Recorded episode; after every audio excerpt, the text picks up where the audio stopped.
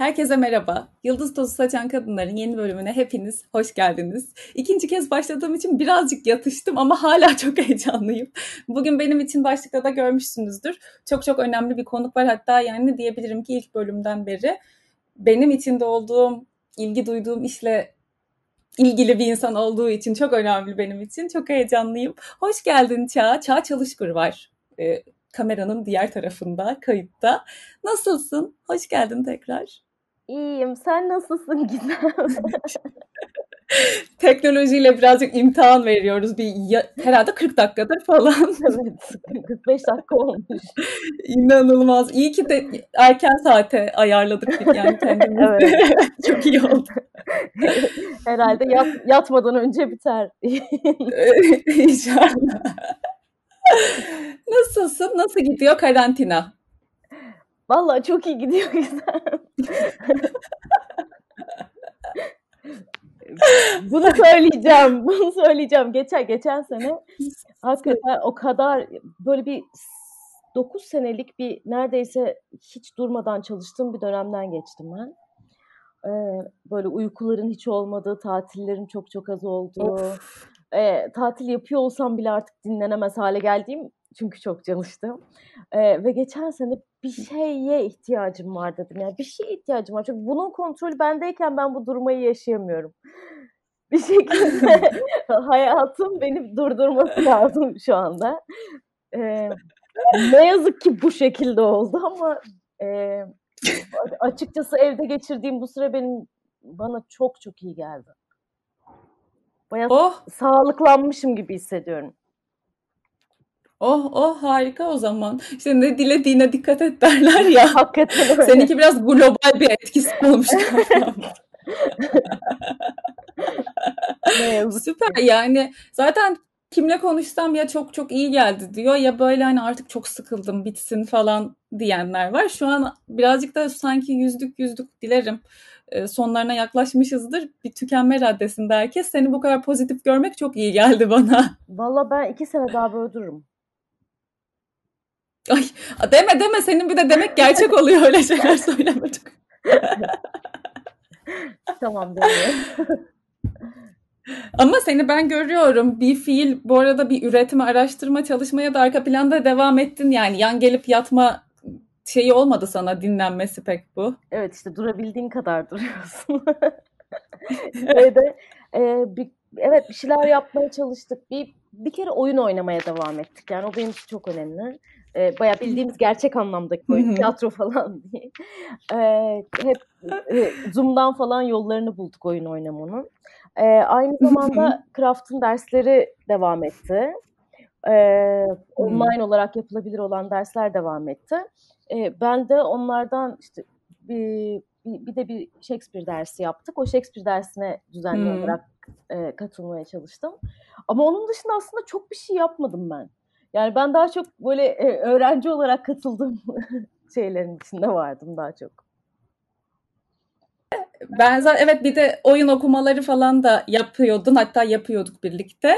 Ee, bayağı sen üretmeye devam ettin ki zaten sen üretmeyi bırakırsan biz karantinadan sonraki hayatımıza da çok iyi adapte olamayabiliriz. Bazılarımızın devam etmesi gerekiyor çalışmaya. Sen onlardan birisin kesinlikle yani. Benim için en azından öylesin. E, vallahi ilk defa e, şey e, ya şunu yaptım. Mesela e, yeni yapmak istediğim bir oyun var. Bütün bu durumlar düzeldikten sonra. İşte onunla ilgili bir iki ufak okuma yaptım. Ee, işte normal bu şey Craft'taki ekiple yaptığımız okumalar vardı. Hı hı. Ama onun dışındaki açıkçası e, çalışkanlığım ya da enerjim genellikle e, sağlıklı beslenmeye, bir şeyler izlemeye Ay. falan öyle şeylere gitti yani. Ne kadar güzel ya. Etlerle ilgilendim. Öyle bir dönem oldu. bir, evet bir bitkiye dönüş zaten onu da Var, birkaç kişi de yakaladım ben. Evet ne enteresan işliyor düzen değil mi yani? Bir şekilde buna itildik şimdi mesela. Evet. Sen ne burcusun Ça? Boğa. Boğa. Yükselenin ne? Ay. Biliyor musun? tamam, sonra ben bakarım sana doğum saati. Bu arada bunu mesela en az bir 150 kere falan bakmışımdır. Asla içim kabul etmiyor yani bilmiyorum ne oldum. Demek ki değil o. İçine sinse çünkü söylerdin gururla. Evet hakikaten tam bir yükselen yengeç kadınıyım falan derdin. Mesela ikizler olur, yay olur, terazi olur. Onlardan yay değil de terazi veya ikizler galiba. Hadi, gerçi ikizler belki evet olabilir. Çünkü hani insan ilişkilerini iyi konuşuyorsun falan böyle. A, bu arada ben bu bölümün girişinde şey demeyi düşünmüştüm. Heyecandan unuttum. Hep böyle belki isim olarak görmüşsünüzdür Çağ Çalışkur. Yani e, özellikle hani tiyatro, oyunculuk sektörüyle ilginiz varsa mutlaka biliyorsunuzdur. Ama sesini duymadıysanız eminim şu an çok etkili gelmiştir. Çünkü benim hayatımda duyduğum en böyle naif çizgi film ses tonlarından bir tanesi. Bayılıyorum. O yüzden de podcast'te olman ekstra güzel yani benim için. Ne güzelmiş. Böyle prenses gibi ya. Şeydeki çizgi filmdeki prenses kızın ses tonu gibi sesin. Aa e, iyi seslendirme yapayım. Peki o zaman e, ilk soruma geçiyorum aslında teknik olarak. ilk sorum Çağ Çalışkur kimdir? Sen nasıl tanımlamak istersen birazcık seni özellikle tanımayan insanlar için anlatabilir misin? Köşeye sıkıştıran bir soru bu. Benim anlatışım kimseye beni anlatmaz. o bir kere olsun. Ee, ben kimim? Ay ne kadar zor. Ee, şöyle peki şeyleri söyleyeyim. Ee, ben Ankara'da doğdum. Ee, lise sona kadar Ankara'daydım. Ondan sonra uluslararası ilişkiler okumak üzere İstanbul'a taşındım. Ee, 4 sene uluslararası ilişkiler okudum. Ondan sonra Radikal Gazetesi'nde e, muhabirlik yaptım. E, arada böyle birkaç tane daha iş deneyimim oldu. Sonra e, Amerika'ya gittim. Amerika'da e, oyunculuk eğitimi aldım. E, tekrar buraya döndüm. Dot Tiyatro'da tiyatro yapmaya başladım. O zamanlar oyunculuk yapmak istediğimi zannediyordum. E, sonra oyunculuk bu ne kadar sevmediğimle karşılaştım. İşe bak. o yüzden ben madem sevmiyorum herkese oyuncu yapayım dedim. Herhalde insanları sevmiyorum yani. Öyle olmalı. ee, ya başka bir sebep olamaz. Bu kadar sevmediğim bir şey insanlara öğretmem için. sonra 2011 senesinde Craft'ı kurdum. 2012'de Craft tiyatroyu kurdum. 2011'de Craft atölyeyi. O hmm. gün bugündür de Craft devam ediyor. Ben yönetmenlik yapmaya başladım. Aynı zamanda eğitmenlik yapıyorum. Ve işte o zamandan beri de bir sürü oyun yönettim, prodüksiyonunu yaptım, bir sürü çocuk çalıştırdım, bir sürü öğrencim oldu, bir sürü arkadaşım oldu o sürede e, ve şimdi artık birlikte mesela e, profesyonel işler yap, işler yaptığımız bir sürecin içindeyiz. Öyle. Harika. Bak ne güzel anlattın. Tabii ki bu çağ kimdir sorusunun belki sadece teknik kısmını karşılıyor ama çok güzel çünkü özellikle bu işte bence kariyer ve akademik geçmiş anlamındaki şu çatallar ve böyle U dönüşleri falan çok ilham verici olabiliyor. Ben hep öyle dönüşler alıyorum insanlardan. Yani bu şeyde ve istediğini bulma yolculuğu. Ee, yani tabii Kraft beni çok tanımladı ister istemez. Çünkü hayatımın tamamı haline geldi. Hatta yani e, Craft'la iletişim kurduğum kadar kendimle iletişim kurmamış olabilirim son, son 10 senenin içinde. ee, ama benim mesela kendimi tanımlayışım bütün bunların hepsinden bağımsız. Çünkü e, ben daha çok kendi yolculuklarımı böyle bir şeylerin içine dalıyorum. Onun içinde zaman geçiriyorum ve ondan sonra onlarla vedalaşıp tekrar e, bir hiçliğin içine kendimi bırakıyorum gibi böyle bir mutla yaşıyorum içeride. Hı hı. E, o yüzden kendimi tanımlama biçimim aslında e, bilmemek üzerine. Yani ne güzel e, ve hep keşfetmek üzerine bu durumda. Evet, bil, bilmiyorum. Çünkü tanımladığım anda e, öyle olmayan taraflar kendini göstermeye başlıyor. e, o yüzden kimin bilmiyorum ama işte mesela son 10 senedir e, oyunculuğa dair çok çalıştığımı, her yerinde çok çalıştığımı e, biliyorum. O yüzden en çok galiba beni Kraft tanımlıyor. Peki aile demişken bunu madem laf oraya geldi bilmeyenler olabilir. Söyleyelim yani böyle kalbim titreyerek söylemek istiyorum ki Çağ annesi ya babası kim siz biliyor musunuz? Bilmiyorsanız Çağ bize bu iki güzel insandan bahsetmek ister misin? Hem onların kim olduğundan hem de onların çocuğu olmanın nasıl bir şey olduğundan. Eğer istersen bahsetmek ister misin? Ee, babam babam Cüneyt Çalışkur yönetmendi. e, kim olduğundan nasıl bahsedeyim? Çok iyi bir yönet, çok çok iyi bir yönetmendi. Ee, devlet tiyatrosundaydı. Ee, çok başarılıydı. Böyle üç tane çok sağlam oyun yaptı ve böyle 7-8 sene oynamaya devam etti. Ee, hı hı. Çok e, kendi değerlerine bağlı, çok e, işini çok severek yapan ve çok çok titiz biriydi.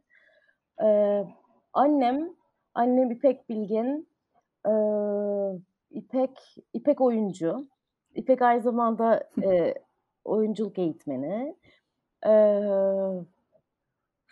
ve işte ne, ne bileyim nesini anlatayım çok iyi bir oyuncu. Eminim bunu biliyordur herkes zaten ama hani onların e, çocuğu olmak böyle iki işte bu işte ehli insanın çocuğu olmak ve tabii ki bağımsız olarak bundan o iki ruhun çocuğu olmak sence senin bu sürecini nasıl etkilemiştir? Ee, onların çocuğu olmak yani tabii bir sürü çok pozitif şey var.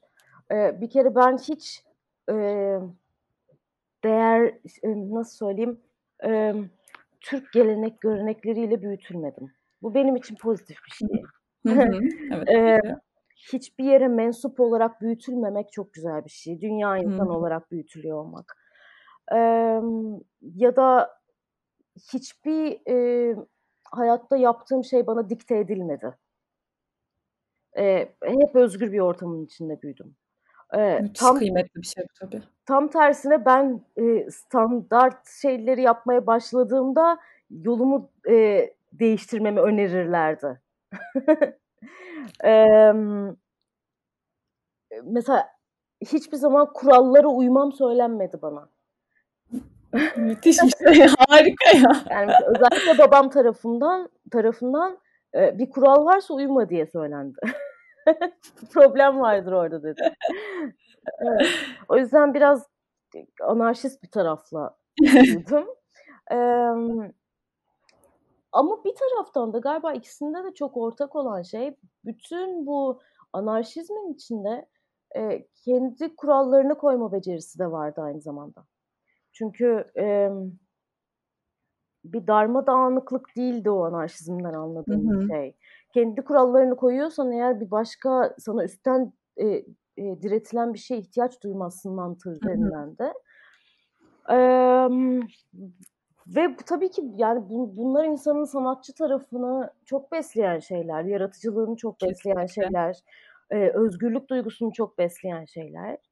E, ama öbür taraftan da mesela bazen de e, insan e, mu, muhafazakar bir yapının şeyinin içinde, güven, güvenliğinin içinde e, kendini Olmak. bulmak istiyor. çok değil. Yani ben bunu çok istemedim açıkçası hayatımda ama bunu istediğim anlar oldu. Ee, oralar böyle e, e, tam karşılığını vermiyor. Yok yani her zaman koruyucu ve kollayıcıydılar. Orası öyle. Ee, ama mesela e, çok olmadı. Yine işte ben şu anda 38 yaşındayım. 38 tane bayram gördüysem eğer mesela ee, bir tanesinde belki o şeyi istemişimdir. Öyle bir şey. aile ortamını istemişimdir. Hani bir. Ee, ama yani işte o, o o oralarda da annemle artık şunları şey yaptık. Birbirimizin bayramlarını kutluyoruz. Hani aileymiş gibi. Sonra da hiçbir şey yapmıyoruz yani mesela. Güzel bir şey, sistem geliştirmişsiniz. Süper ama işte bunlar şu an saydığın gülerek anlattığın şeyler de bir şekilde senin şu anda her gün keşfettiğin kim olduğun kişiye eminim bayağı bir etkilemiştir. Ya ben şunu görüyorum sana baktım. Ben insan sarrafı ya da bunu değerlendirecek biri değilim de senin tanıyan birazcık tanıyan birisi olarak benim seninle ilgili mesela şey çok dikkatimi çekiyor. Senin sevme biçimin çok açık ve hafif ve ortada böyle. Hiçbir e, duvarın yok. Muhtemelen böyle şeyler de genelde hep derler hani aileden çok gelir. Senin muhtemelen hamurundaki şey bence anne ve babadan herhalde aldığın şeylerle. Yani çok güzel bir sevme biçimi var. Ne demek istediğimi anladın mı? Hı hı. Hani beni çok sevdin o yüzden beni çok güzel sevdin anlamında demiyorum. Yani yaklaşımındaki sevgi arka planda hep görünüyor. Ne güzel. Ee, ben bilmiyorum mesela bunun böyle olduğunu. Şundan dolayı çünkü e, mesela garip bir bir odaklanma şeklim var benim. Mesela oralarda o, o enerji kapanıyor. yani mesela işimle ilgilenmeye başladığımda o enerji kapalıyor. Dolayısıyla ben bunun aksini şikayetini de çok duydum. Anlatabiliyor muyum? Evet. Anlıyorum ne demek istediğin. Daha e, sinirli bir hale geçiyorsun belki. Sinirli hali, odaklı bir hal. Bir de üstüne üstlük yani şimdi mesela şeyi biliyorum bir sürü öğrenciyle çalıştığım için yani bir, bir biriyle biri için tam olarak orada olduğunu ona hissettirmenin ne demek olduğunu biliyorum. Ama kendi gündemim değiştiğinde e, karşı taraf herhalde benden nefret ediyor şu anda diye düşünüyor. Halbuki öyle değil sadece odam değişiyor bu sırada. o yüzden ya bunlar bunu... tabii birazcık pardon sen söyle. O yüzden bunun aksini de çok fazla duyduğum durum oldu. Hatta mesela bir, bir keresinde şöyle bir şeyle karşılaşmıştım. Bunu hep anlatıyorum. Ee, craft'ın içinde dersten çıkmışım aşağıya iniyorum. Bahçeye ineceğim işte bir şeyler yiyeceğim falan. Ee, odalardan bir tanesinde bir öğrencimi hüzünlü buldum. Ne oldu neyin var falan diye yanına gittim. Sen beni sevmiyorsun diye ağlıyorum dedi. Aa. Nasıl olabilir ki bu? Ben 4 saattir dersteydim yukarıda yani. Hayatımda öyle bir gündem yok o sırada. Niye sevdim bir de ya? Durduk yere. evet. Ay, ama e, galiba e, bence insan ruhunda böyle bir şey var. E, bir, bir seviyeye alıştıktan sonra e, yeni bir seviyeye geldiğinde bazen e, karşıdakine karşı körleşebiliyor yani onun gündeminin ne olduğuna dair körleşebiliyor galiba. e, ya da belki de yani ben ikisine yani hem iş yapmak hem de e, sevgili biri olmak halini aynı anda götürmeyi beceremiyorum. Bu da olabilir. ya bence şey şimdi sen söylerken ben de düşündüm. Ben uzun süreli bir eğitimde bulunmadım seninle ama katıldığım atölyelerde ben şeyi hissetmiştim. Ama ben işte özellikle eğitmende o hissi çok severim. Ee, ben hani sevgiyle beraber yaptığını görebiliyorum o işi ama hani bir disiplin anladın mı? Bir e, bir şey var. Ve ben de ilk başta korkmuştum mesela seninle çalışırken. Çünkü e, odaklandı. Bir de kafan öne düşüyor. Odaklandığında böyle iyice şöyle hani tepeden böyle sinirli bir ifaden oluyor. Ama bence 1, 2, 3 yani kısa bir süre sonra birkaç kere birlikte olduktan sonra neyi nereden gelerek söylediğini ya da yaptığını ben anlayabildim bilmiyorum. Belki ben seni çok sevdiğim ve zaten hayran olduğum içindir, anlamaya çabaladığım içindir bilmiyorum ama ilk başta ben de böyle bir şey olmuştum. Yanlış bir şey yapmayayım, yanlış bir şey söylemeyeyim. Aa. Ne diyorsa onu yapacağı şu an. Ne diyorsa hemen onu yap falan oluyordum. ya biraz oyunculuk eğitiminde ona dair bir şey var galiba Gizem. Çünkü e, o karşındaki oyuncu nereden kaçabilirse oradan kaçmak istiyor. Tamam? Dolayısıyla senin davranışlarına yorumu da kaçabileceği tarafa doğru. Ee, doğru. Veya işte o sıradaki bütün kendi ruh hallerine doğru. Yani hangisi o sırada o çalışmayı yapmasına engel olacaksa. ee, ve e, dışarıdan bakan o e, üçüncü göz için yani işte veya işte neyse orada eğitmen dış gözü için e, her şey bir kaçma mekanizması olduğu için biz kaçmayacağı yere doğru sınırlamaya çalışıyor oluyoruz oyuncuyu. Ee, o yüzden belki oralar birazcık daha katı katı gidiyor olabilir. Yani hayır buradan da kaçmana izin vermeyeceğim. Hayır buradan da kaçmana izin vermeyeceğim. Hayır e, şu anda benden daha zeki olmana izin vermeyeceğim. Hayır şu anda benim davranışlarımı bahane etmene izin vermeyeceğim gibi. Öyle bir yolculuk. Yani bu, bu biraz korkutucu olabilir çünkü en nihayetinde e, baktığımızda karşı tarafın aşağı yukarı neler hissetmekte olduğunu görüyoruz. E, ve zaten oyuncunun kendisi orayı inkar etmeye meyilli olduğu için e, o, o, o durumu şu hale getiriyor. Yani e, ben şu anda e, yani mesela o sırada Kraft'ı yakabilir. Hani o duyguyu yaşadığını kabul etmemek için. E, ve e, o, o savaşın kendisi zaten bu yaptığımız meslek galiba. Şimdi başta söylediğin şey aklıma geldi. Hani oyunculuk yapmak istemediğime karar verdim ve galiba insanları sevmediğim için onlara bunu yapacağım. Doğru. Ama işte yani böyle bu işin şakası.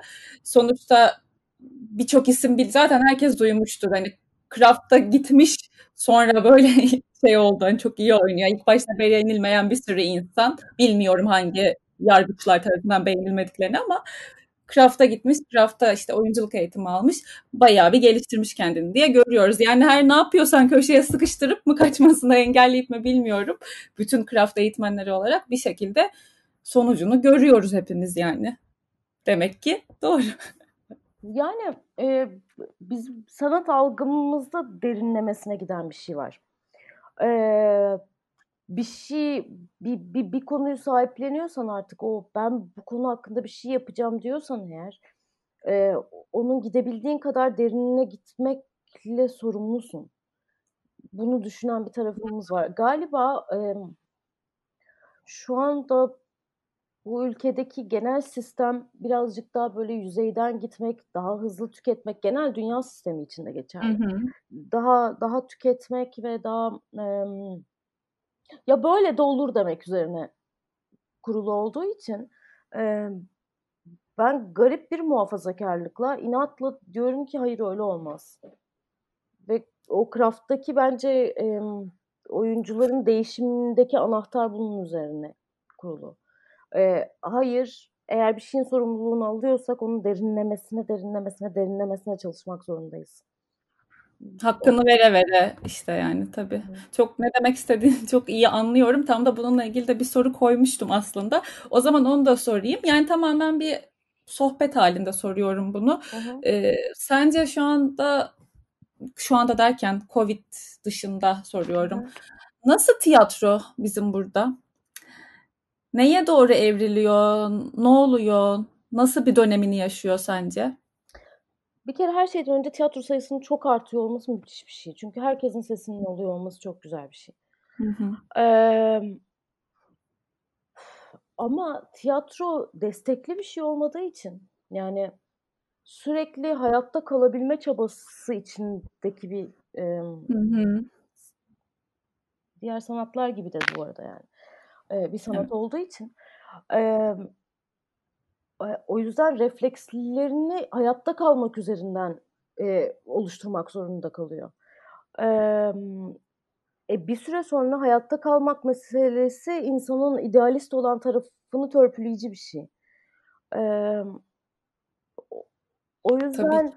o yüzden e, şu anlamda bir zorluk var. Yani desteklenmediği sürece e, gidebileceği veya işte oturum toplumu ileriye götürmek gibi bir şey varsa, görevi varsa sanatın e, onu yapmakta e, çekimser olmaya başlıyor. Ya, haliyle tabii ki. E, genel olarak tiyatrolar için söyleyebileceğim şeylerden bir tanesi bu. Ee, ve inatla savaş veriyorsunuz. Hayır ben o kendi idealizmimde kalacağım. Aynı zamanda da hayatta kalmayı başaracağım diye bir savaşın içinde oluyorsunuz. E, ama öbür taraftan e, galiba e, önem kazanmaya başladı tiyatro yeniden. E, bilmiyorum yani hani, hissettiğim kadarıyla e, genel olarak seyircinin olduğu bir dönem dönemdeyiz ve şey yine tabii Covid öncesi tabii. bahsediyorum.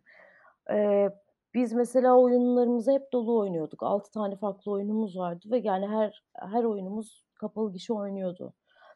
Eee, bu anlamda çok sevindirici ve insanı aa evet ben bu mesleği artık gönül rahatlığıyla yapabilirim e, dedirtici bir şeydi bu. Eee, tabii bu taraftan da yani keşke bir yerlerden destekleniyor olsa yani. Keşke destekleniyor olsa da yaşam mücadelesini daha az hissederek e, sanat yapılabiliyor olsa. Tabii ki bir de yani mesela bir sürü genç insan da ben de bir, bir oyun yapayım, ben de bir şey yapayım, işte prodüksiyonunu üstleneyim, şunu üstleneyim, bunu üstleneyim diyor ama dediğin gibi bir şekilde bir destek olmadığı zaman idealizm de yıpranıyor. Belki heves bile yıpranıyor insanlarda bilemiyorum. Yani de çok önemli. Bu kadar ilginin arttığını hele sen görüyorsan bence de hani let it be birileri izin verse de kim bilir ne çiçekler açacak öyle öyle. Hı hı.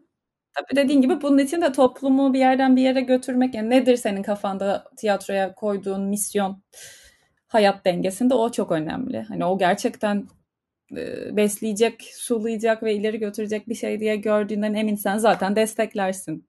Muhtemelen biraz bakış açısıyla alakalı. Hmm. Ben, biz tiyatroyu şey diye tanımlarız hep. Yani bir, bir şeyleri gerçekten yaşayan birilerini anlamaya çalışmaktır diye tanımlarız. E, oyunculuk için hı hı. bu tanımı kullanırız. Ve e, bence sanat için de geçerli bu tanım.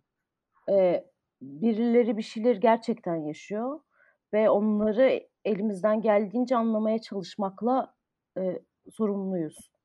E, ve sanat sayesinde bence bunu yapmaya çalışıyoruz. Hangi formunda olursa olsun. Tabii. E, ve bu kendiliğinden zaten bu anlama çabası e, inceltici bir şeydir. Dolayısıyla zaten kendiliğinden toplumu ileriye doğru götürür. Yani sen altta o misyonu tutmak tutmasan da Hı. sadece anlamaya çalıştığın pozisyonda bile zaten toplumu ileriye götürür. Ee, o, o yüzden yani başka bir bu misyonundan bağımsız olarak zaten düşünülemez tiyatro. Hı hı. Bir de özellikle anarşizm tutuyorsan yani özellikle ben bu tarafın üzerine gideceğim ve burada işte hiçbir sınır tanımayacağım gibi bir hı hı. yerde duruyorsan daha da hızlı ileriye götürür. Peki senin için böyle bir şey var mı? Mesela bugüne kadar koyduğun oyunlarda ya da hayal ettiğinde işte şu oyunu koysam keşke dediğinde böyle ortak ve sende e, ıh, yaptırdığı bir yer hani bunu bu yüzden yaptım ya da bunu bu yüzden yapmak istiyorum dediğim bir yer ve o yerin bir adı var mı? Varsa nedir? Benim böyle yapmadığım hiçbir şey olmadı. Harika. Ben her şeyi böyle yaptım. Ee, en azından ya şimdi gerçekten sanatçının yolculuğunda birazcık şöyle bir şey var. Ee, o yolculuğu neden yaşamakta olduğunuzu tabii ki yolda bir takım sürprizlerle karşılaşabilirsiniz. Siz A noktasından B'ye gitmek için yola çıkarsınız ama C'de bulabilirsiniz kendinizi. Bütün bunların hepsi olabilir. Ama o yolculuğu neden yaşamakta olduğunu bilmediğin zaman oraya odaklı yaşamak zorlaşıyor. Ee, ben bir tekste aldığımda bir tekste alıp onu yapmak onu yapmak demek 6 ay uykusuz, aç, bilmem ne sadece o konu üzerinde e, kafa pat. Evet, kafa pat pat. pat, pat Ruhunu da hatta tabii. Evet. Ee, o yüzden bence insanın hayatının 6 ay çok değerli bir süre. Ee, o yüzden o kararı verirken zaten e, ne için yaptığını bilmeden vermek iyi bir şey değil bence. Ee, mesela çok komik. Ve ilk Amerika'dan geldiğimde Kayıp diye bir oyun yaptım. The Mercy Seat. Hı hı. Şu anda baktığımda niye bir oyunu yaptım ki diye bakıyorum. ama e, ama şimdi içinde bir sürü bir sürü şey vardı benim için önemli olan. Birincisi Amerika'dan yeni gelmiştim. Dolayısıyla e, e, onların travmasına dair şeylere maruz kalmış bir şekilde geldim. Tamam mı? Senin 11 Eylül tutkun evet. Hayır, sanki Türkiye'de başka dert yok. Gittim 11 Eylül'le ilgili oyun yaptım diye.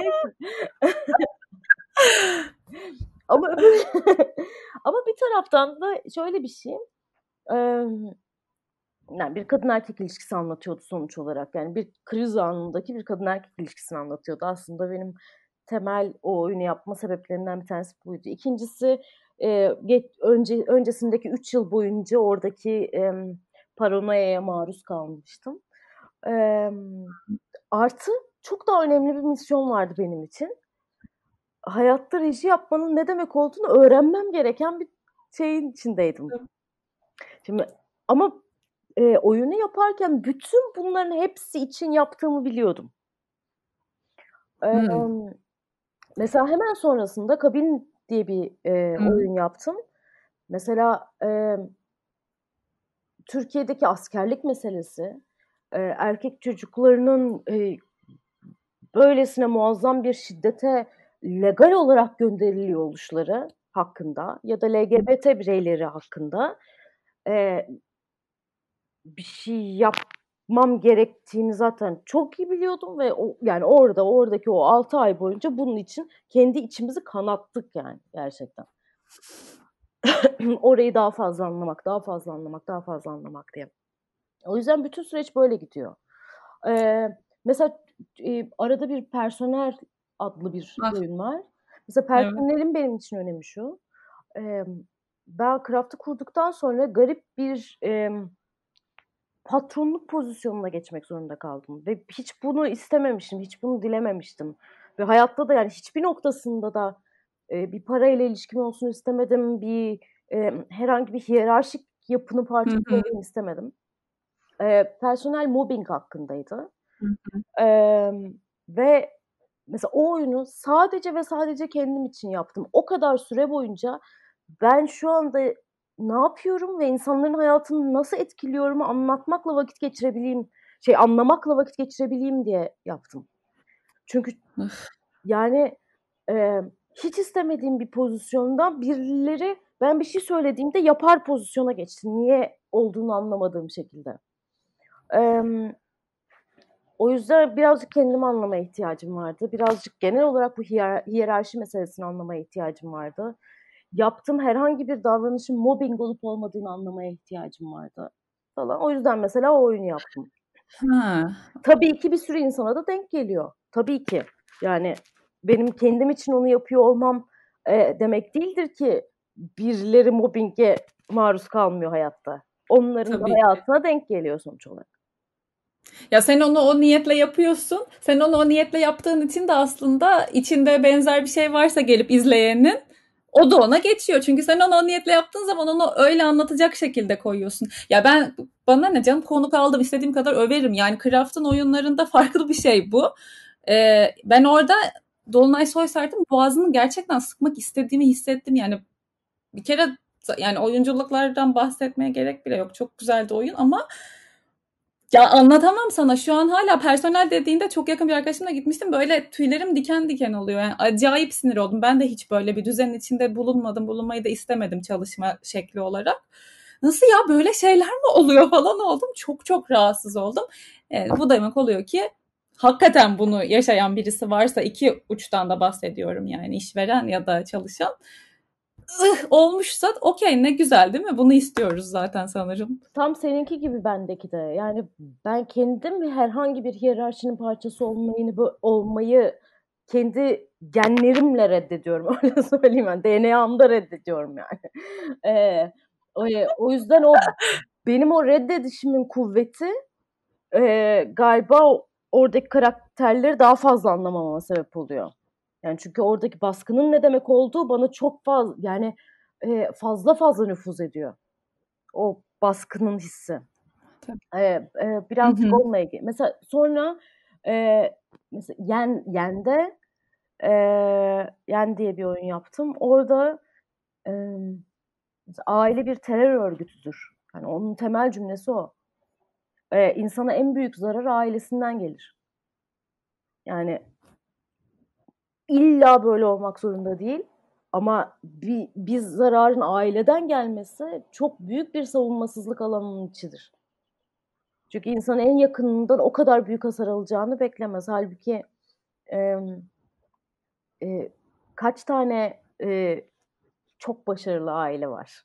Yani, e, değil mi? E, hayattaki en nihayetinde aldığımız en büyük hasarları aile yüzünden alıyoruz yani. Hı hı. Tabii ki. Yani payımıza düşen neyse küçük büyük fark etmiyor. Bu demek değildir ki sevgisiziz veya sevgi şey yapmıyoruz. Birbirimize karşı sevgi hissetmiyoruz. Ama e, aynı zamanda da o en sevdiklerimizden en fazla yaralanıyor, yaralanıyoruz hayatın içinde. Bu yüzden de zaten e, belki normal şartlarda mani olabileceğimiz bir şiddet seviyesine, mani olabileceğimiz bir e, hayır ben bu ilişkiyi istemiyorum seviyesine senelerce maruz kalıyoruz. Evet. Sevgi olmasa böyle bir şey mümkün değil zaten. Sevgi o, o pozisyonda zarar görmemize sebep olan şey oluyor. Aynen. Evet. Çok doğru. Peki senin bu oyunların arasında anla yani hepsinin çok büyük anlamlı ama hani böyle bir tanesi vardır ya o benim için başka falan dediğin var mı bir oyun? Yen. Yen mi? Yen çok değerli benim için. Ee, Yen çok değerli benim için birkaç sebepten. Birincisi e, Anna Jordan e, oyunun yazarı. Hı hı. E, hayatta Değişik. yazar olsaydım Anna Jordan olmak isterdim ben. Ee, bir oyun yazarı olsaydım Anna Jordan olmak evet. isterdim. O kadar beğeniyorum yazdığı şeyleri. Ee, insanların dünyasını anlayabilme becerisini çok seviyorum. Çocuklarla kurduğu ilişkiyi çok seviyorum. Ee, ve bence o oyunun dünyası çok kuvvetliydi. Ee, artı kendi öğrencilerimle çalıştım. Benim için bu değerliydi. Ee, ve mesela şunu keşfettiğim oyun oldu. Ee, insanın dilinin ortaklığı oyuncunun e, iyiliğinden daha önemli. Oyuncunun tecrübeliliğinden daha önemli. Öyle söyleyeyim. Hı hı. Dil Açmak ister misin bu dediğini birazcık? Evet, dil ortaklığı. Biz şimdi bütün eğitim sürecini birlikte geçirdiğimiz için onlarla hı hı, hı. E, oyunculuk dönemlerini e, ister istemez birbirimizin dilini çok tanıdığımız ve oyunculuktan aynı şeyi anladığımız bir süreç geçirdik. Sonra oyunda birlikte çalışmaya başladığımızda e, bu dil çok faydalı oldu. Çünkü e, ka- karşıdakinin ulaşmak istediği hisse kadar anlıyorduk yani. E, hemen hemen anlıyorduk orayı. Evet. Hepimizin kırılganlık e, şekilleri birbirine benziyordu. E, o yüzden e, yeni oyunundaki çocukları anlayışımız birbirine benziyordu. E, ve e, mesela te tecrübeli bir oyuncu tabii ki bavulunda güzel malzemeler getirebilir ama e, ben birlikte keşfettiğimiz süreci çok daha faydalı buldum. E, yeter ki hepimiz aynı kırılganlıkta olalım. E, o yüzden tecrübeli bir oyuncuyla çalışmaktansa mesela ortak dili konuştuğum bir oyuncuyla çalışmak bana daha kolay geliyor. Çünkü Müthiş. mesela tecrübeli oyuncu pozisyonunda bazen şu, şu durumlarla da karşılaşıyoruz. Ee, ikimizin oyunculuktan anladığı şey farklı. Farklı. Ve e, yani ne kadar çok kemikleşirse o anladığımız şey e, çünkü kemikleştirmeme becerisi diye de bir şey var. E, ne kadar çok kemikleşirse o zaman ortak dilde buluşmak o kadar zorlaşıyor. Tabii. E, e, o zaman ister istemez e, ortak bir dil yaratmakta da zorlanır hale geliyoruz. E, falan filan. O yüzden de evet yani işte bu şey kendi öğrencilerimle çalışmak bana çok iyi geldi. Bir de genel olarak Craft'ın da yani yaş ortalaması hep genç öğrencilerin yani arada tabii e, var daha büyükler ama ister istemez değil mi? Yani genç olduğu zaman sanki daha yeni olduğu zaman kemikleşmiş bir şeyler daha e, herhalde az oluyordur. O yüzden böyle cevherler ortaya çıkıyor sanırım. Var herhalde değil mi yaşın bir etkisi bu konuda? Yani daha doğrusu yolda, yani kat ettiği yolun diyeyim. Yaş demek doğru olmayabilir belki de. Bu işle ilgili kat ettiği yolun başında olması belki. Yani galiba oyunculuğun bizim anlamdaki mevhumuyla karşılaşıp karşılaşmaması en önemli konu. Hmm. Ee, yoksa ben e, mesela oyunculuğun 20'li yaşların başında e, çok anlaşılabilir bir şey olduğunu hissetmiyorum açıkçası. Ee, daha doğrusu her yaşta yeniden tanımlandığını hissediyorum. Hmm. Aslında birazcık böyle. Hmm. Çünkü e, 20 yaşta bilmediğin bazı şeyler var. Yani zekanın yeterli olması istediği kadar yeterli olsun zekan. Bazı şeyler e, e, bazı yaş dönümlerinde ya da bazı süreçleri yaşadıktan sonra hmm. içeride anlam buluyor. Ee, bunların hepsiyle birlikte e, oyuncunun oyunculuğa olan bakışı yeniden tanım kazanıyor. Yani bunu felsefe gibi düşünelim. Yani bir, bir, bir felsefi cümleyi e, 10 yaşınızda da bir şekilde anlamlandırabilirsiniz. 50 yaşınıza geldiğinizde bambaşka olacaktır yani. Doğru. Onun içine anlamlandırışınız. Oyunculuk hep böyle giden bir şey. Hatta Çok günden doğru. güne bile değişebilen bir şey. O yüzden e, ha, e, dün bir arkadaşımla konuşurken tam da bunu e, söyledik. Bence en önemlisi şu. İnsanın o sıradaki halini her neyse e, tam olarak olduğu haliyle kabul edebilme becerisi olduğu anda oyunculukla dürüst ilişki kurmaya başlar. O sıradaki hali her neyse. O yüzden 20 yaşında daha kötü oyunculuk yaparsınız diye bir şey yoktur. Yeter ki 20 yaş ve 20 o sıradaki o yaşınızın, o sıradaki geçmişinizin size getirdiği şeyleri kapsayabiliyor olun oyunculuğunuzda. Anlıyorum ne demek ya kendim de düşündüğümde şu an anlıyorum ne demek istediğini. Bir de bu dediğin gibi hangi konu olursa olsun aslında algılayış ve deneyimleyiş biçimin çok fark ediyor her yaşta bunu. Evet. Evet. Yani şunu da istemiyoruz. Pardon. Yani şunu da istemiyoruz sonuç olarak. İstediğin kadar 50 yaşında ol. Eğer e, mesela atıyorum yaşlanmakta olduğunu inkar ediyorsan mesela Hı. E, o zaman kendi enstrümanın ve kendi malzemenin çok büyük bir kısmını kullanmıyorsun demektir. Aynı şekilde 20 yaşındayken de hayır ben aslında çok olgunum diyerek 20 yaşın olgun olmayan taraflarını dahil etmiyorsan yine aynı problem var. O, o yüzden oyunculuğun e, kendiyle reel ilişkide olmak üzerine kurulu olması gerekiyor. Yani şey bu. Evet. Evet. Kaç yaşında yaptığın fark etmez o yüzden. Peki. Bir şey daha sorayım sana. Bu e, şey sorusu. Hani yıldızlı senelerin değişmeyen sorusu. Çağ Hanım, yetenekle eğitimin oranları nedir sizce bir oyunculukta, başarılı bir oyunculuk için? Valla ben yetenekli insan çok severim.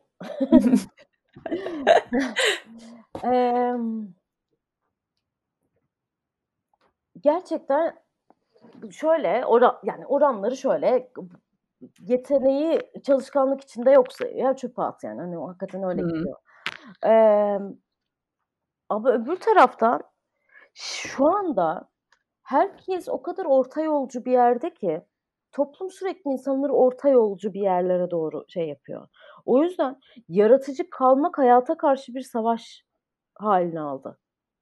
Yani eskiden insanın kendi doğasıyken şimdi e, törpülenmemeyi başarmak e, bayağı bir olay haline geldi. Evet.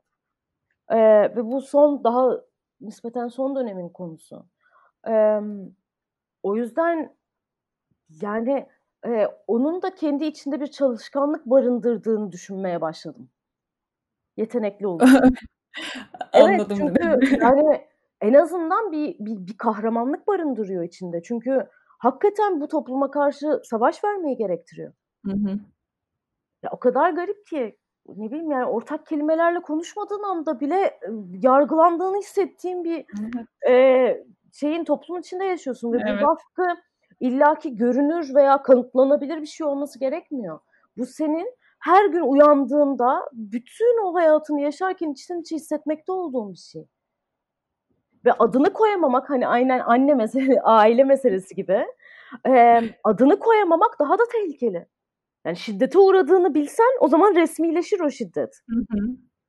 E, ama burada toplumun pasif pasif pasif pasif sanki hiç yapmıyormuşçasına senin farklı oluşuna karşı e, seni korkuttuğu bir düzenin içinde yaşıyorsun sürekli. Kesinlikle. E, o yüzden e, yetenek savaşını verebilmenin hı hı. E, yeteneğinin sesini yüksek çıkarabilmenin de çok ciddi bir e, beceri olduğunu düşünmeye başladım. e, ya mesela eski eskiden daha klasik tanımlanırdı bütün bu bunlar. Yani e, istediğin kadar yetenekli ol, çalışkan değilsen eğer o zaman yeteneğin hiçbir önemi yok diye tanımlanırdı. E, bence şu anda yüksek ses çıkarabilme becerisi ve biricik ses çıkarabilme becerisi e, çok kritik bir şey. Çok kritik. Çünkü başka bir kısmı daha var. Asla demiyorum ki çalış ben çalışkanlıkla hayatım kazanıyorum.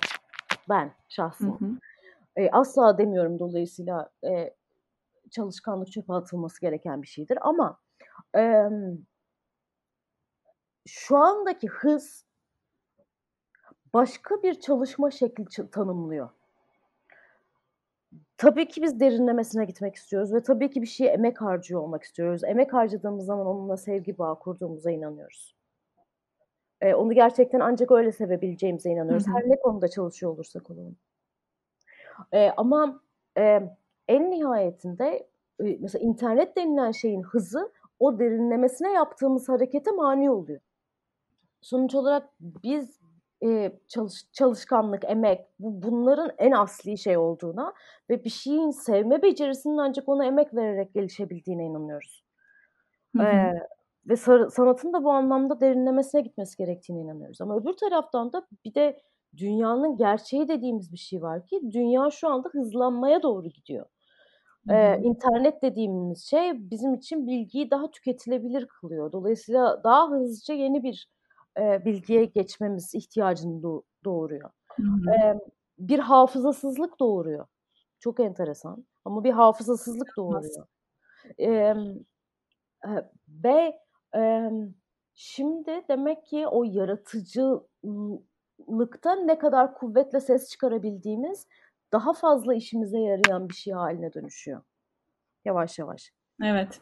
E, katiyen bunu savun bu bir savunma meselesi değil bu arada. Yani bu böyle olmalıdır meselesi değil. Ben hala hı hı. birilerinin inatla ve inatla derinine gitmekle ilgili savaş vermesi gerektiğini düşünüyorum. Yani çalışkanlık savaşını vermesi hı hı. gerektiğine ve bu tüketme halini kabul etmemesi gerektiğini düşünüyorum. E, hafızasızlığı kabul etmemesi gerektiğini düşünüyorum. E, ama öbür taraftan da yani sanat dünyadaki her şeyi kapsar. Veya e, e, o yüzden de yani hem yeteneğimizin hem hızımızın hem de derine gitme becerimizin bu sefer yani evrimimizi böyle yapmak zorundayız bu sefer. İç içe geçmesi gerekiyor değil mi? Evet. Birinden birini bırakmadan tabii. Evet. Aynen öyle. Böyle düşünüyorum. Çok güzel düşünüyorsun. Teşekkür ederiz. O kadar kafa aydınlık kafalara yönlendiren bir şey oluyor ki sohbet oluyor ki zaten böyle dinliyorum yine yine podcast çektiğimi unutuyorum. Bu bazen bir iki kere daha oldu. Sohbet ediyor gibi dinliyorum sonra birden kayıt soru falan oluyor böyle. Şimdi e, öğretme yani bu işin öğretme kısmında olmak nasıl? Çünkü dediğin gibi oyuncu olacağım deyip e, bunun eğitimini alıp Sonra bunu sevmediğine karar verip başka bir tarafa geçmişsin ya yani o öğreten olmak nasıl? Galiba bu da biraz genetik bir kısım Gizem. Yani bana çok iyi, e, ya sanki ben 12 yaşımda falan da böyle eğitmeye koysanız ben yine insanları eğitirmişim gibi geliyor. Çünkü yani evet çünkü mesela atıyorum e, mahalledeki çocuklara oyunlar öğrettiğimi hatırlıyorum mesela. e, bak haftanın programını yapardım ya. Mahalledeki, oyun programı? Evet. Mahalledeki çocuklara haftanın oyun programını yapardım. Ve kızardım benim e, şeyden programımdan dışarı çıktıklarımda. Çünkü gel- gelişimimiz için onları öyle yapmak çok önemliydi. Harika. bunu hatırlıyorum. Ee, o yüzden bence doğuştan gelen bir e, öğretmeye karşı ve e, bir, bir tutkulu bir halim var benim zaten. Kaldı ki ikinci önemli olan şey ben öğreterek öğreniyorum. Yani hmm. çok önemli bir şey bu benim için. E, ben bir şey okuduğumda hemen sonrasında onu neredeyse hani, senelerde sanki o bilgiyi biliyormuşumcasına birine öğretmeye başladığım anda o bilgi artık benim bilgim haline dönüşmeye başlıyor. Ee, bu benim öğrenme şeklim aynı zamanda. Ee, çünkü bir taraftan kendim bir şey öğretirken o, o şeyin içinde vakit geçiriyorum ve o şeyin içinde vakit geçiriyor olmak e, oraya karşı aktif tutuyor sürekli beynimi. E, Demleniyor da kafanın içinde tabii bu bilgi bu evet. sırada değil mi? Evet. E, ve bu, bu sayede e, kendi hafızamın geliştiğini ve e, daha bilgili hale gelebildiğimi hissediyorum. Hı hı. E, mesela şey, hatta öbür tara öbür şeylere, öbür yöntemlerde mesela çok başarısızımdır ben. Böyle bir şey film izlediğimde aklımda kalmaz falan. Yani o, o filmi konuştuktan sonra aklımda kalır. Hmm. Ee, Doğru bu arada. Gerçekten evet. kalmaz. Öyledir benim yani. Kitaplarda da aynı şekilde. Üzerine konuştuğun zaman ama onu anlatmaya kendinden geçirip çabaladığın zaman oturuyor kafanda. Benim evet. de galiba öyle. Doğru söylüyorsun.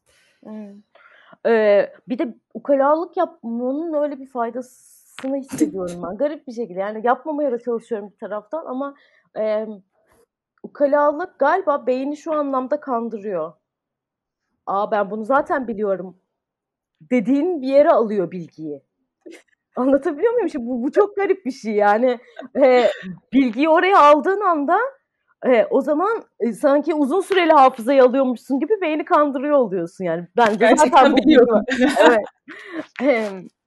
E, galiba böyle işleyen bir sistem var beynimin içinde. Yani bu kadar sene sonra artık böyle bunun adını daha fazla koyabildiğim. E, e, öğretmenlik benim çok içindeyken kendimi kaybettiğim bir şey. Bence insanın çok anaç olan tarafını mesela içinde barındırıyor. En azından benim için öyle. Ee, oyunculuk eğitimi hassas bir eğitim olduğu için insanların duygulu bayağı terapi gibi bir tarafıyla e, e, insanların çok hassas taraflarıyla konu aldığı için e, ve e, ve bir şekilde e, karşınızdaki insanı korumanız ve kollamanız gereken, ona e, güven vermeniz gereken, e, onun da bu güvenin sonucunda e, sizinle iç dünyasını paylaşmasını gerektiren bir şey olduğu için. Hı hı. E, o böyle benim hayatta işte kendimden vazgeçip sadece karşımdaki insan için var olmalıyım diye hissettiğim bir alan e, başka türlüsünü yapamayacağımı hissettiğim bir alan. E, o yüzden de böyle yani, e, yani sanki tüm dünya ile bağlantım kopuyor eğitmenlik yaptığım anda. E, ve çok garip e, ben Amerika'dayken bir Meisner tekniği diye bir şey çalıştım. Hı hı e, bu dinlememek, dinlemek ve düşünmemek üzerine. E, dinlememek üzerine. Bu yeni bir şey bu da yepyeni. Bu benim yorumum. e, dinlemek ve düşünmemek üzerine. E, ve onu böyle işte Amerika'da Amerika'daki okulda çalıştıktan sonra çok garip bir antrenman biçimi vücuduma yerleşti. E, 8 saat falan dikkatimi karşımdaki şeyde tutabilme becerisi. Uf. Ee, ilk geldiğimde 8-10 saat civarı ders veriyordum. Ee, ve bir saniye bile başka bir şey düşünmek aklıma gelmiyordu. Bir saniye bile. Yani sadece o anın içinde duruyordum. Sadece o an. E, oyunculuk için bence hayat için de bu arada çok iyi bir şey bu. İnsanların çok anlayabildikleri, idrak edebildikleri bir şey değil. Yani hayatı düşünmekle geçen insanların e, anlamakta çok zorlandıkları bir şey bu. E, ama böyle hakikaten beni bir sınıfa bıraksan e, günlerce belki çalışırım. Yani hiç yorulmadan, sıkılmadan, dikkatim hiç dağılmadan.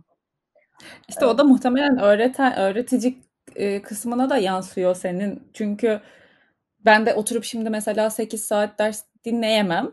Ama muhtemelen sen bunu anlatsan e, kapılır gideriz diye düşünüyorum ben yani. İşte o ya sen anda olunca karşındakini de ister istemez biraz ana çekiyorsun ya. Bir de uğraştığın Doğru. şey öyle ya da böyle anda olmakla ilgili bir şey. Biz şimdi finansla uğraşıyor olsak belki öyle olmaz karşımızda otursak kişi. Ama onu ortaya koymak ve öğrenciyi de oraya çekmek çok güzel bir de kıymetli bir şey olsa gerek yani. Hmm.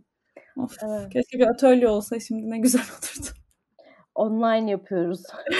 Ama hani anladın mı o böyle ders odasında hani karşılıklı olmak falan o duygu çok güzel doğru, bir şey. Doğru, çok haklısın, çok haklısın. Yani bu online atölye de bu arada enteresan bir şey oldu bence.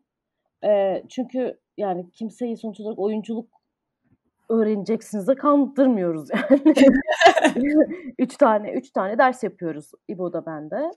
Ee, ve orada mesela birinci derste e, oyunculuk hakkında konuşuyoruz. İkinci ders yaratıcılık hakkında konuşuyoruz. E, üçüncü ders delilik hakkında konuşuyoruz. Oh. E, o yüzden enteresan bir atölye şekli oldu bu. E, hala de yani düzenli olarak yeni sınıf mı açılıyor? Mesela bir kayıt olabilecekleri bir şey bu bölümün açıklama kısmına ekleriz. İlgisini çeken, dinleyip e, kayıt olmak isteyen olursa şu saatten sonra var mı yeni kayıt olabilecekleri var, bir şey? Var var. 16 atölye. Haziran'da. Yoksa şimdi, devam mı ediyor? 16 Haziran'da başlıyor şimdi ikincisi. Okey. Tamam. Ee, bunu yayınlarken aşağı koyarız. Kayıt e, yani kontenjan olursa belki dinleyen birisi ister. Tamam. Peki. E, not aldığım sorularımdan bakayım. Hepsini aslında sonlara doğru not aldığım her şeyi konuştuk. Ha şunu e, da sorayım. Sonra birazcık daha hafif sorulara geçeceğim böyle pıt pıt eğlenceli daha böyle neşeli sorulara. Bu işi yapmak isteyen birileri mutlaka ki dinliyordur şu anda. Ne önerirsin? Yani e, basit ve herkesin anlayabileceği Neler önerirsin? Craft'a gelmek dışında yani bir neler yapılır? Neyi, neyi istediklerini anlamalarını öneririm. Çünkü e, galiba oyunculuğun dışarıdan göründüğü haliyle içeriden göründüğü hali birbirine benzemiyor. E, oyunculuk çok büyük sabır işi, çok büyük çalışma işi, çok fazla kendini geliştirme gerektiriyor. E, mesela atıyorum dizi dünyası dışarıdan baktığında çok şaşalı, çok eğlenceli görünebiliyor mu? Yani en ağır çalışma ortamlarından bir tanesi orası.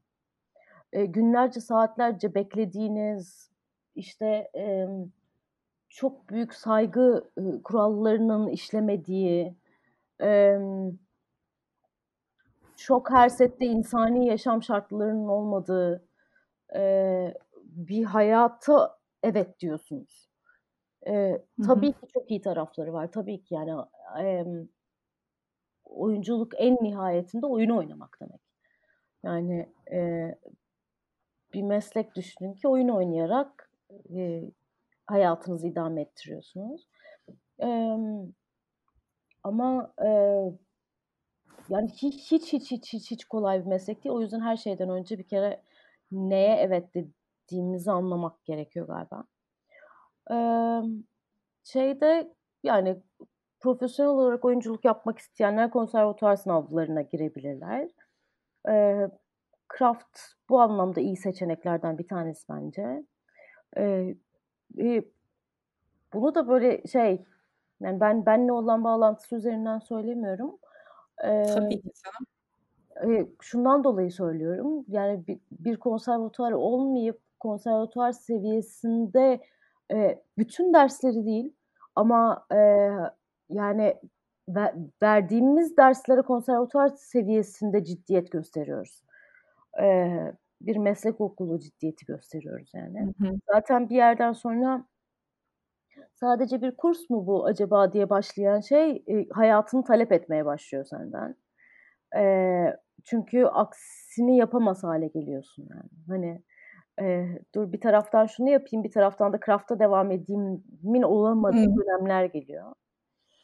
E, bunu öneririm. Bütün bunların dışında tabii ki yani aşırı okumak, aşırı izlemek, aşırı dinlemek, e, hayattaki her şeye karşı merak duygusuyla yaklaşmak, e, bayağı e, ufacık çocukmuş gibi hayata yaklaşmak gerekiyor. Ve 4 yaşında çocukmuş gibi hayata yaklaşıp e, sanki dünyadaki her belki binlerce kere gördüğün e, objeleri, olayları, kişilere hala e, ilk defa hayatında karşılaşıyormuşsun gibi bir ilişki kurmayı gerektiriyor. E, ki onlardan etkilenebilir ol ki onlar seni etkileyebilir olsunlar. Hı. Eee, bunları öneriyorum herhalde. Zaten çok güzel şeyler söyledin.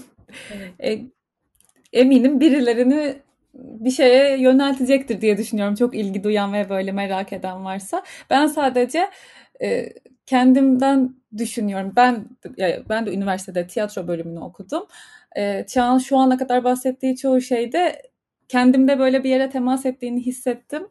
Bence özellikle gerçekten kaç yaşındasınız bilmiyorum. Tabii bu yola koyulmak da birazcık erken özellikle üniversite sınavı falan birazcık küçük yaşta oluyor ama şimdi daha açık herkesin algısı özellikle bu Z kuşağının.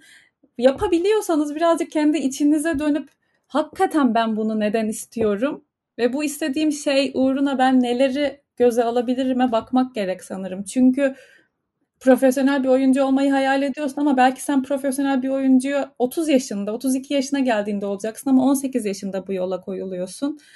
Ben buna o zamanı ve o sabrı e, gösterecek miyim? Yani o kadar kalbimi hani böyle titreterek istediğim bir şey mi bu benim? Bence ona da bakmakta fayda var diye düşünüyorum. Hocam siz ne dersiniz bilmiyorum ama. Yani bence tiyatro bir dayanıklılık sporu. Öyle söyleyeyim. Çünkü e, gerçekten e, mesleği bırakmak istemediğiniz herhangi bir yıl olmuyor. yani e, bırak çok daha kolaya gitme e, gidebileceğinizi hissettiğiniz o kadar fazla sınavdan geçiyorsunuz ki. Tabii.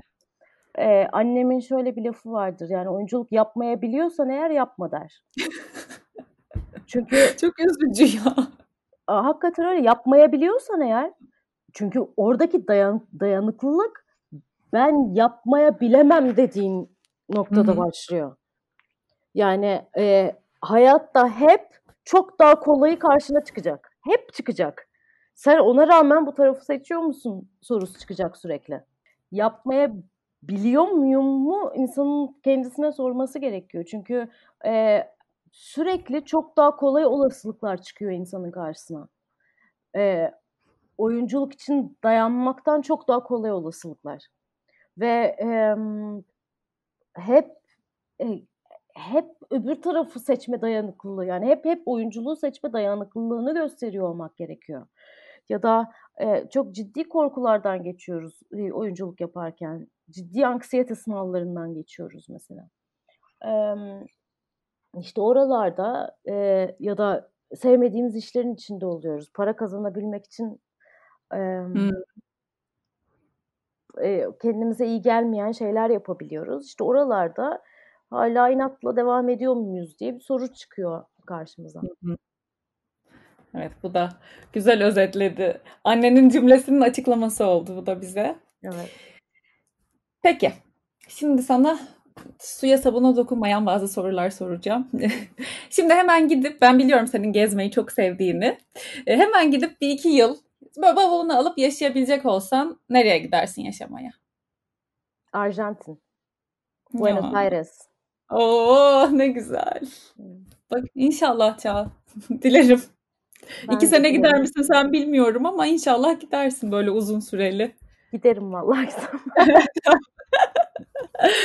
Peki.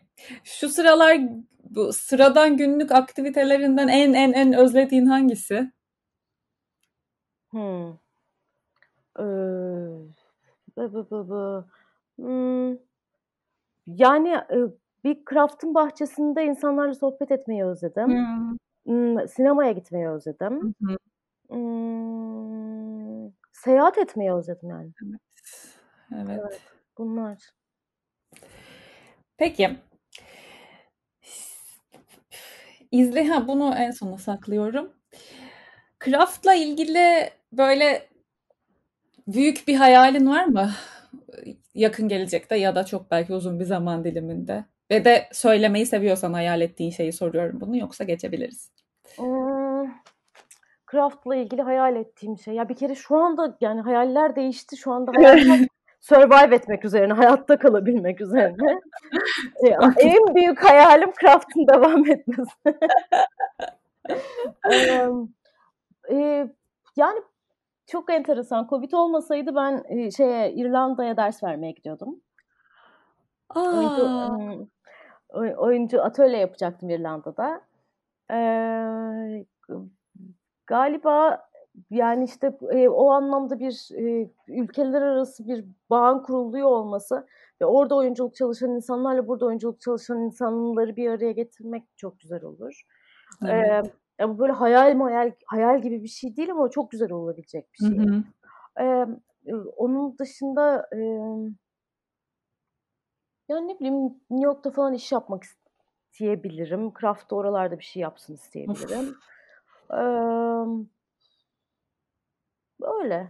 Böyle. Şey, e, international bir adıma geçmek yani diyebiliriz. Herhalde. Herhalde evet. İnşallah. Ha mesela evet. şunu çok isterim hayal. Söylüyorum. Heh. Biri desin ki e, bu kurum çok değerli. Çünkü Hı. burada bir sürü oyuncu yetişiyor. E, ben e, şu insanların yaşama kaygısından kurtarayım. Bunu hayal ediyorum Craft'la ilgili. İnşallah, inşallah. ne güzel olur. Peki, hayatın bir film olsaydı seni kim oynasın isterdin? Ben herkesin Meryl Streep oynasın isterim.